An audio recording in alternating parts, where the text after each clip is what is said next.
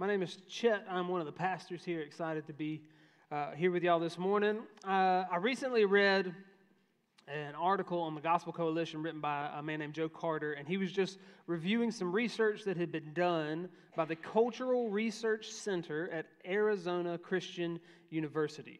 And that's where uh, George Barna works. He's over top of that research center.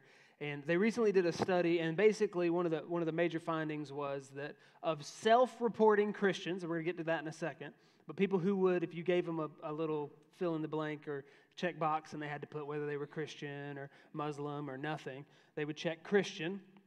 60% of them don't believe that the Holy Spirit is a real being.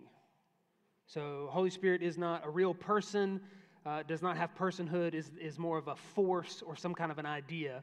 Um, so that's startling. Holy Spirit is a real being, um, but that means 60% of the people who would say they're Christians aren't Trinitarian, so they don't believe uh, some basic doctrine. But the, the, the beginning of this article, it kind of goes into understanding what it means to be kind of a self reporting Christian. I want to read some of this. It says, Determining how many Christians are in America depends on how we limit the term. For example, the vast majority of Americans, uh, right at 70%, still self identify as Christians. So if you just ask somebody in the U.S., are you a Christian? 70% of them will say yes. And at first, that sounds great.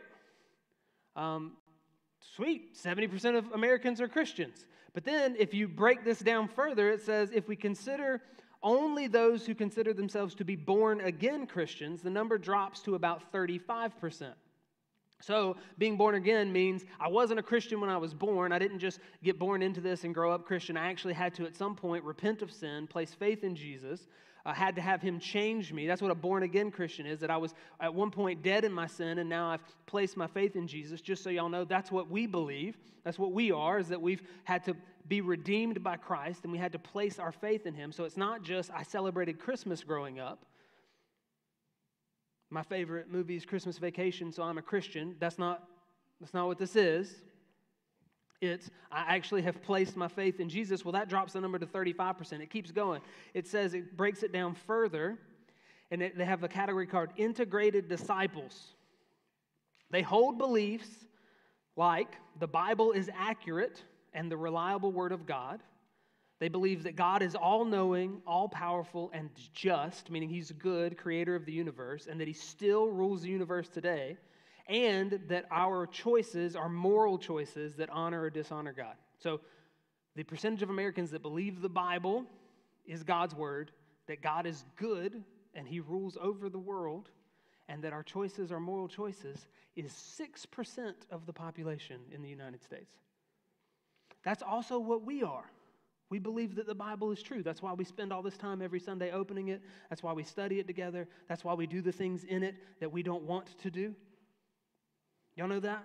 That's obedience. We read parts of the Bible where we go, I wish that wasn't a rule, but okay. I trust that you're good and you're all knowing and you're powerful and you rule over the universe. That's 6% of the population.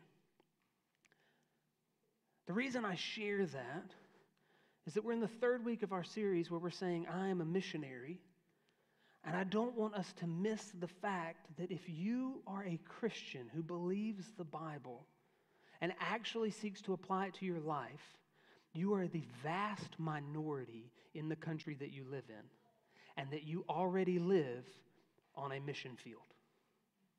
The idea that we're Americans, so we should send missionaries abroad because that's where the pagans are, is incorrect. That you are surrounded by people who do not know Jesus many of whom do not want to know Jesus, or in some ways, worse, already think they're Christians when they aren't. Some of the work we have to do in the South is deconvert people from fake Christianity so that we can convert them to real Christianity. It's 6%. Let's say it's better in the South. Let's say it's 25%. Let's say it's 30%. That means that on the road you live on, probably seven out of the 10 houses are filled with people who, who don't know Jesus. That the job you work, probably seven out of 10, people who don't know Christ. Of the friends you have, two out of the three.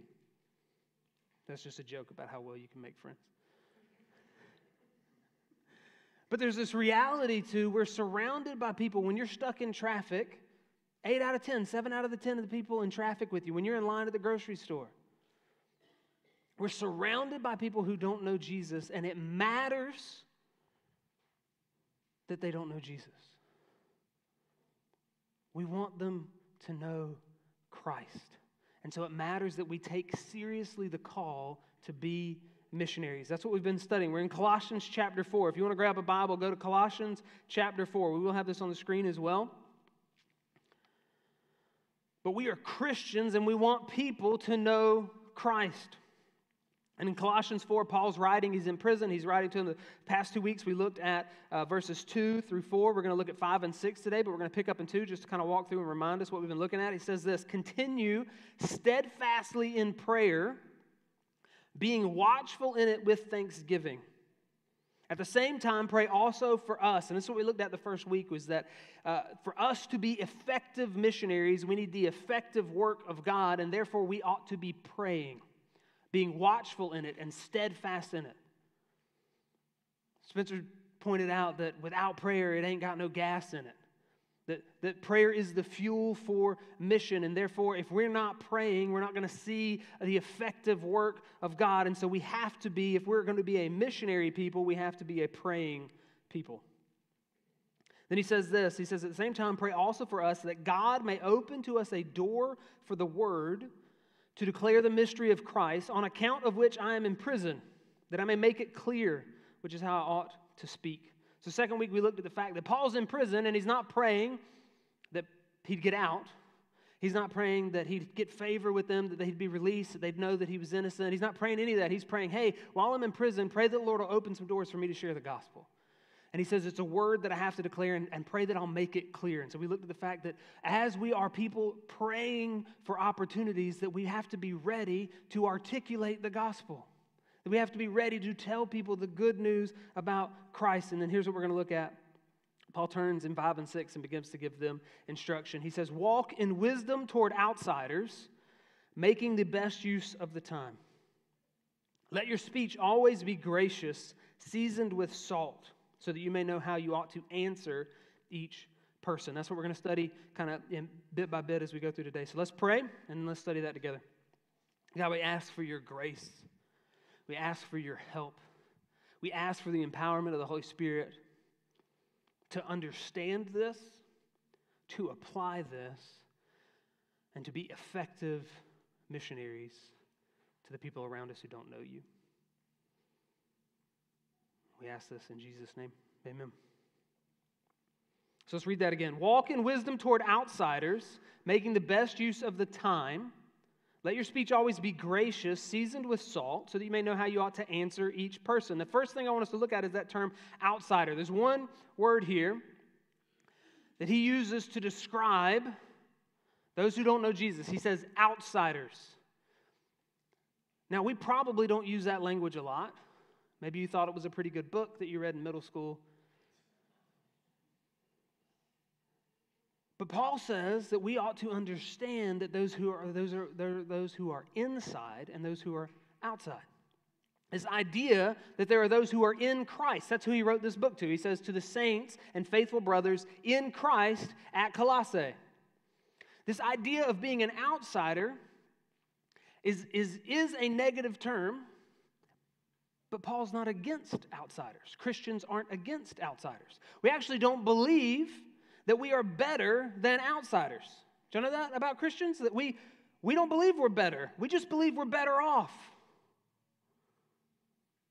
That if I'm in Christ, it's not from something I've done, it's from something Christ has done, and therefore I'm better off to have Christ than to not have Christ. That there are those who are in Christ and those who are outside of Christ. And to be outside of Christ is to be outside of the love of God, to be outside of the grace of Christ that redeems, to be outside of the family of Christ that He's made.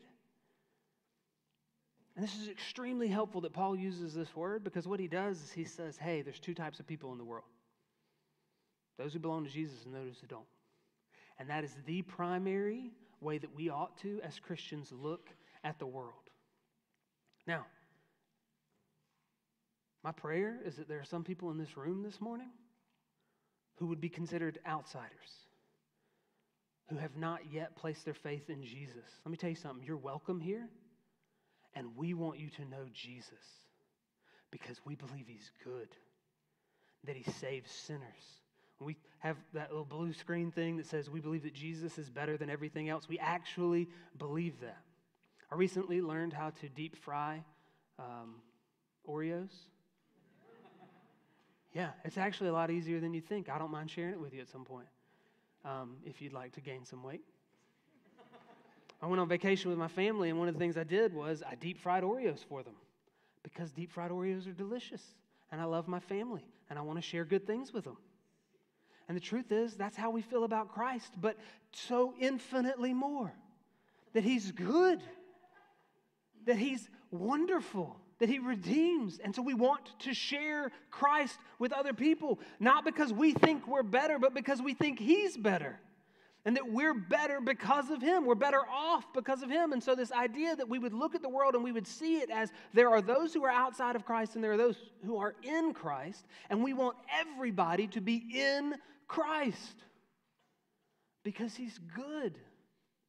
But this is helpful for us because it's quite possible that you use a different gauge, and you probably don't use the language of inside outside, but you probably have a different gauge of who you think is your club. Maybe it's Americans. Maybe it depends on what the competition is, but we're for America. Maybe, maybe it's uh, who you vote for. So you're an elephant or a donkey. Some of you are like, I'm Green Party. Well, good for you, man.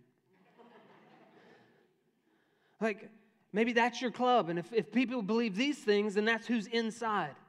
Maybe it's people who like a certain thing, ride motorcycles or play board games or whatever. This soccer team, that soccer team. We pick random things to say this is the main thing that I'm about. This is who I know. These people are my people. And the reality is, Paul says, no, you have people who are in Christ, and then you have everybody else. And we ought to be mindful of when we're walking in life with people who don't know Christ. That's how we ought to think about the world. That there are people on the other side of the globe who belong to Christ and therefore they belong to you in a much more real way than people who live across the street that vote like you, drive the same kind of vehicle as you, enjoy the same type of fried chicken as you, but don't know Christ. And that you ought to consider when you're interacting with people whether or not they belong to Jesus for their good not in some sort of elitist way, and we're going to get there, not in some sort of I'm better than, that's not the reality. That's not what we believe. We believe that we're better off because of Jesus, but that we want everybody to know Jesus. And so he says, walk in wisdom towards outsiders. That you ought to think, am I going to be interacting with people who don't know Jesus? And you ought to think about how you ought to interact with them. So that's the next thing he says. He says, making the best use of the time. So let's talk about time for a second. Let's talk about this idea of making the best use of the time, but we're going to talk about time before we talk about using it well. Everybody has a limited amount of time. That's why we talk about spending time or wasting time, that it's running out. We don't know how much time we have, but we know that we're in any given week, we're all given the same amount of time, but we don't know in our lives how long that's going to be. And one of the things about time is that it speeds up the older you get it runs by faster. This is why, parents with small children, you can win anything with your children because you've got all the time in the world. Just so you know, when you're facing off with a toddler, if they're sitting in a high chair, 30 minutes in a high chair is like a week to them. 30 minutes is nothing to you. You can win a, a battle of wills with any toddler you'd like. Because time is it's slow at the beginning. My son, it was his second day of kindergarten. We're in the line to go drop him off for his second day of kindergarten. He's in the back and he goes, Daddy, I can't wait till I'm six and all of this is over. I thought, who, buddy? it's going to take a little longer than that. But guess what? The first day of kindergarten was apparently a really long day. And the second day was daunting. But if you think about it, elementary school is a really long time because it's twice the length of your life. You enter when you're five, you exit when you're 10. It's half your life was spent in, in elementary school. It took forever. Middle school was a little, middle school was a little faster. Uh, some people stayed in a little longer than others, but it was a little faster. High school was, was a little faster than when you went and got your first job or you went to college. That zipped by pretty quickly. Suddenly you turn around, you've lived in a neighborhood for five, ten years, you've been married for 20 years, you've got 30 year old children. You look and you realize you've been at a job for 35 years, 40 years. You start clipping off decades.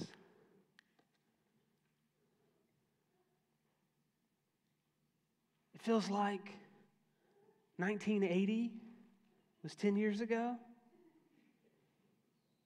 And it, it was 40 years ago. There's a reality to this. Here's the other thing we believe about time. I didn't invent this illustration, but I think it's helpful. Let's say this is a timeline. This yellow part of this, this string is your life. So you're born here. During, during your life, you work some jobs, have some friends, have some hobbies. Maybe you get married. Maybe you have some children. Maybe you work different jobs. Maybe you work one job for years and years and years. Pretty soon, 60, 70, 80, 90. But at some point, your life ends. You say, well, that, that looks pretty short. Is it saying? Life is short.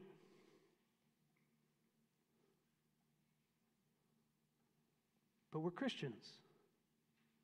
And we believe there's an eternity. And that when you die, you step into eternity, whether you know Christ or don't. So here is your life, and you meet Jesus. Everybody meets Jesus at some point face to face.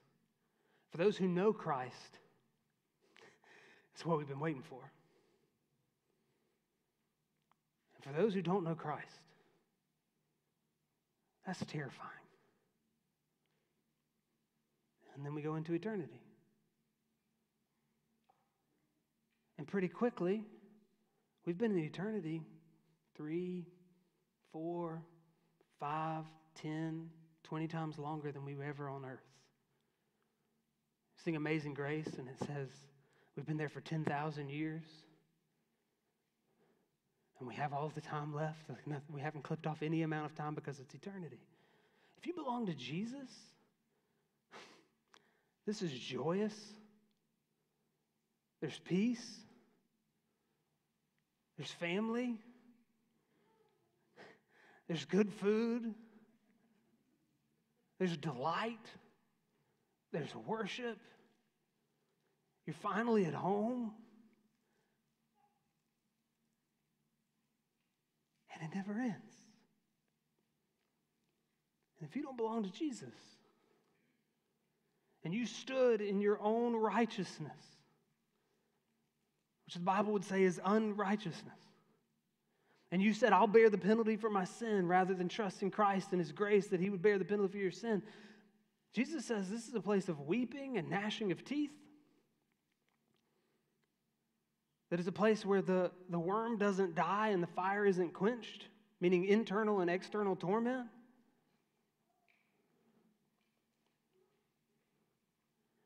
Now, if, if we're Christians,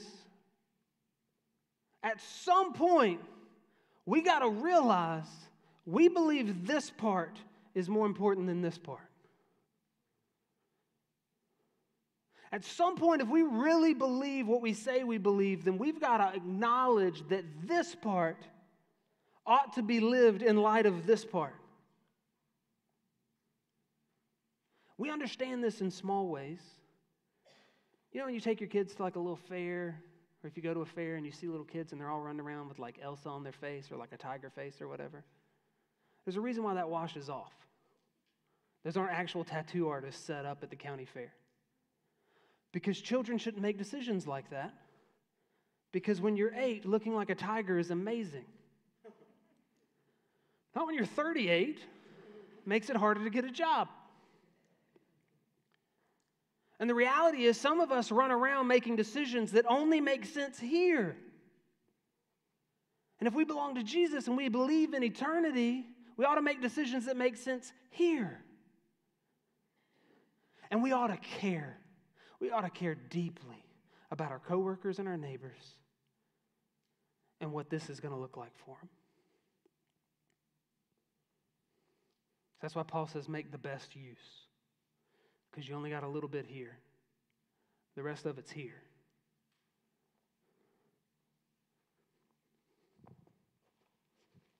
So he wants us to make the best use of the time. That we would consider as we interact with people do they know Christ and how do I use that time well? Some of you,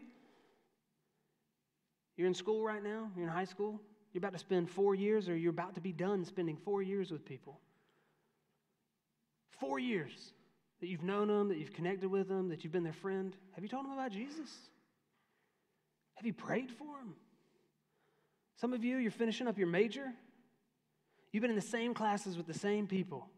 You've studied together, laughed together, high fived, cried in the same math classroom together. Have you prayed for them? Have you cared about their eternity? We'll turn around and you realize I've lived in the same neighborhood for 10 years.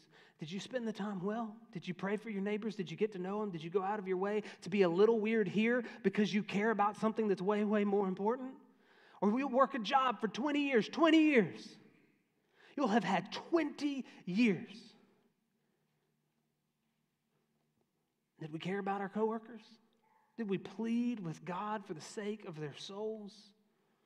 That's what he means by make the best use of the time. Do we actually live as if we believe eternity is real?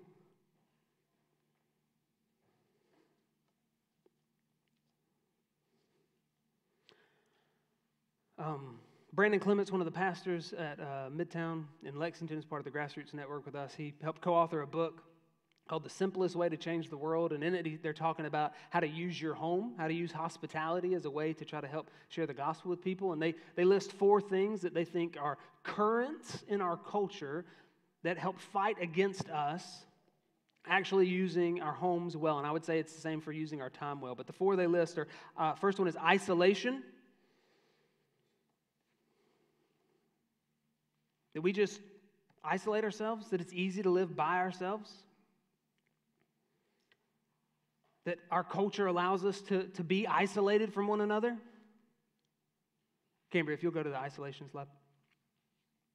That we would be, we can just work at home. We can work and go home. We, we can pick up food. We can cook food for one. We don't, we don't live in a village. You don't have to. The truth is, a lot of us don't really like people. And I'm with you. We're Christians. We believe people are the worst. It's just easier to be. We have this new, new thing that's consistently growing, but we have social anxiety where it's just hard to be around people. You, you talk yourself out of it. It takes energy to do it. It's scary. And so there's this idea that most of my life I just kind of want to be by myself. It's easier that way. The second one is relaxation. That a primary goal in our lives as Americans is just to have downtime, that work hard just so that you can rest. That the purpose of your home is for you to, to get away from everything. The purpose of your home is to just be protected from the world, that it's your oasis. That we somehow deserve the idea that, that we would work, work, but then we would just go relax, and that we just need all this extra relaxation time, and it keeps us from being good missionaries and it wastes our time. Not to say relaxation is bad, but that we have overdone it. Third one's entertainment. Once a week, my phone dings and tells me how much time I spent staring at it. Very rudely, I might add. But how much time we spend on social media, how much time we spend watching television, how much time we spend watching TV shows. If you could get a doctorate from watching The Office, I would be Dr. Phillips.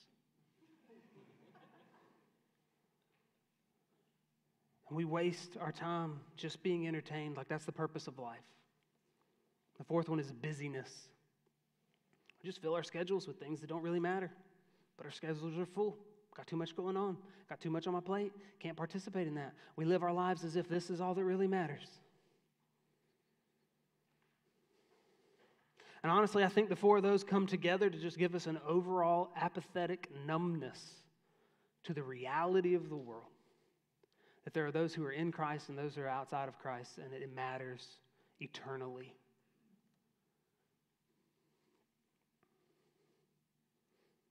I think we have to consider what really matters and are we living our lives as if we actually believe the gospel and are we living our lives in a way that makes the best use of the time? And the way that phrase works to make the best use of the time, it actually means redeeming the time, meaning buy it back, buy up the time. So you're going to have to spend the time, we'll redeem it, use it for something good.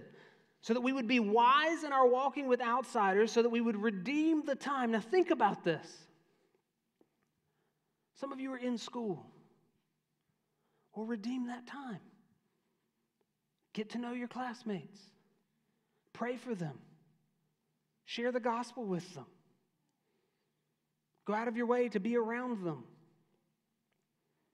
You say, I don't really like being around people. Okay. Love people enough to put up with it. You don't have to be an extrovert to be a good missionary. You can do this one on one. You can do this slowly, but we have to do this, and we have to do this intentionally. Some of you work 40 hours a week, 50 hours a week with the same people. Guess what? God, in His grace, has infiltrated your workplace with a Christian and held four or five other office mates hostage. They can't go anywhere. They have to clock in, they have to stay there.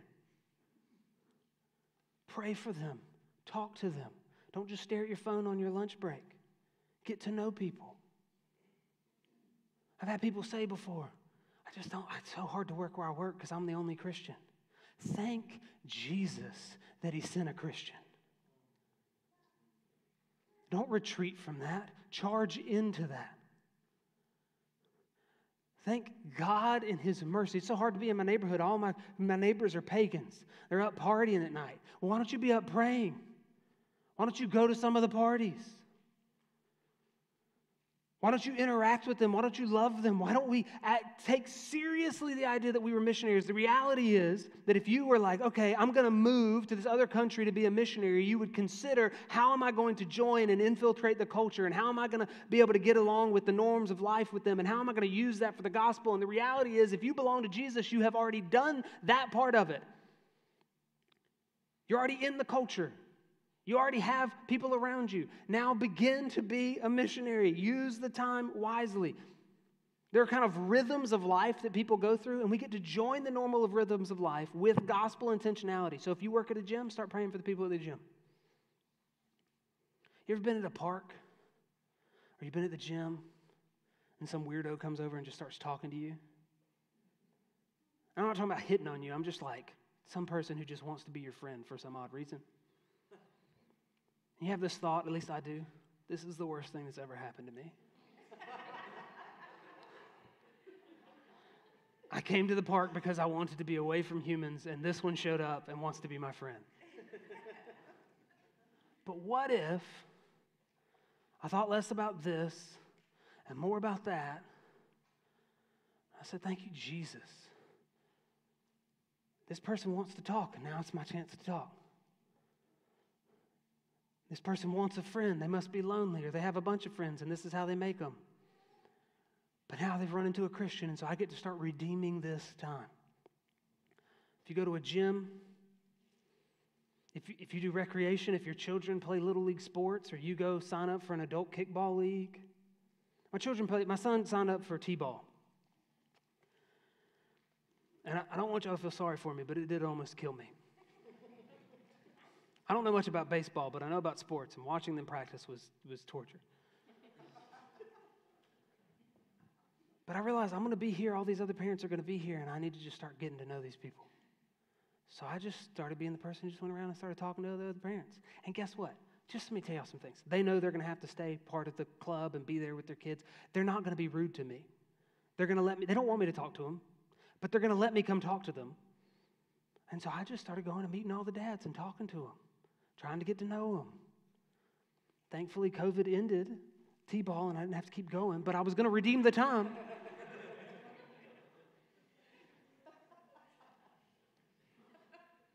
you eat 21 meals a week. So do most of the people around you. Some of you are like, no, I do intermittent fasting. Okay, well, good for you. You're already fasting, start praying. So, the amount of time you would have been eating in the morning, pray. And then use your other 14 meals to try to build relationships with people. There's something about inviting people around the same table that signifies we belong to each other. Use your home to invite people to eat a meal. If that's too daunting, start by inviting them to a restaurant you like. Start going to lunch with coworkers. But you're going to eat. Start eating with people to build relationships with them. Start using the normal rhythms of life. There are neighborhoods where you can join Facebook groups, where you can have a bonfire, where you can have a cookout where you and a group of people can watch the same TV shows. Some of you are moms with little children and you spend all your time at your house with little children. Guess what? They need to know Jesus, and you have hours upon hours to disciple them. Redeem that time. You're teaching them that school's important and that brushing their teeth is important. Have you taught them that Christ is important? It matters. Also, there are other moms potentially in your neighborhood that are also watching their children. Redeem that time. Start inviting them to watch kids together. Start using your children as a mission opportunity. I use my children all the time as mission opportunities because it makes me less scary to have kids with me. I use them to go talk to other parents. I use them when I go knock on doors in my neighborhood to just tell them a thing or get to know them. I have my kids with me because they just would assume I'm less likely to attack them. I'm not going to attack them anyway, but they at least get to see, okay, he's got a kid. He probably won't. But we want to redeem the time. We want to find things that our culture is normally doing. The trunk or treat that we're doing for Halloween. Halloween, is not a primary Christian holiday. It's not our favorite, you guys. But guess what? All your neighbors are going to come knock on your door, or they're going to let you go knock on their door. Get to know your neighbors, redeem the time. They're going to knock on your door. You don't have to get super into Halloween, but to be thankful that all of your pagan neighbors are going to come hang out with you for a minute and you get to be kind and you get to be welcoming and you get to say, hey, we haven't met yet. Where do you live? It's nice to meet you. You get to talk to them. You get to know your neighbors one night of the year where they might all show up. We're doing trunk or treat because the same thing. This neighborhood's going to show up. We get an opportunity to care about their souls for eternity.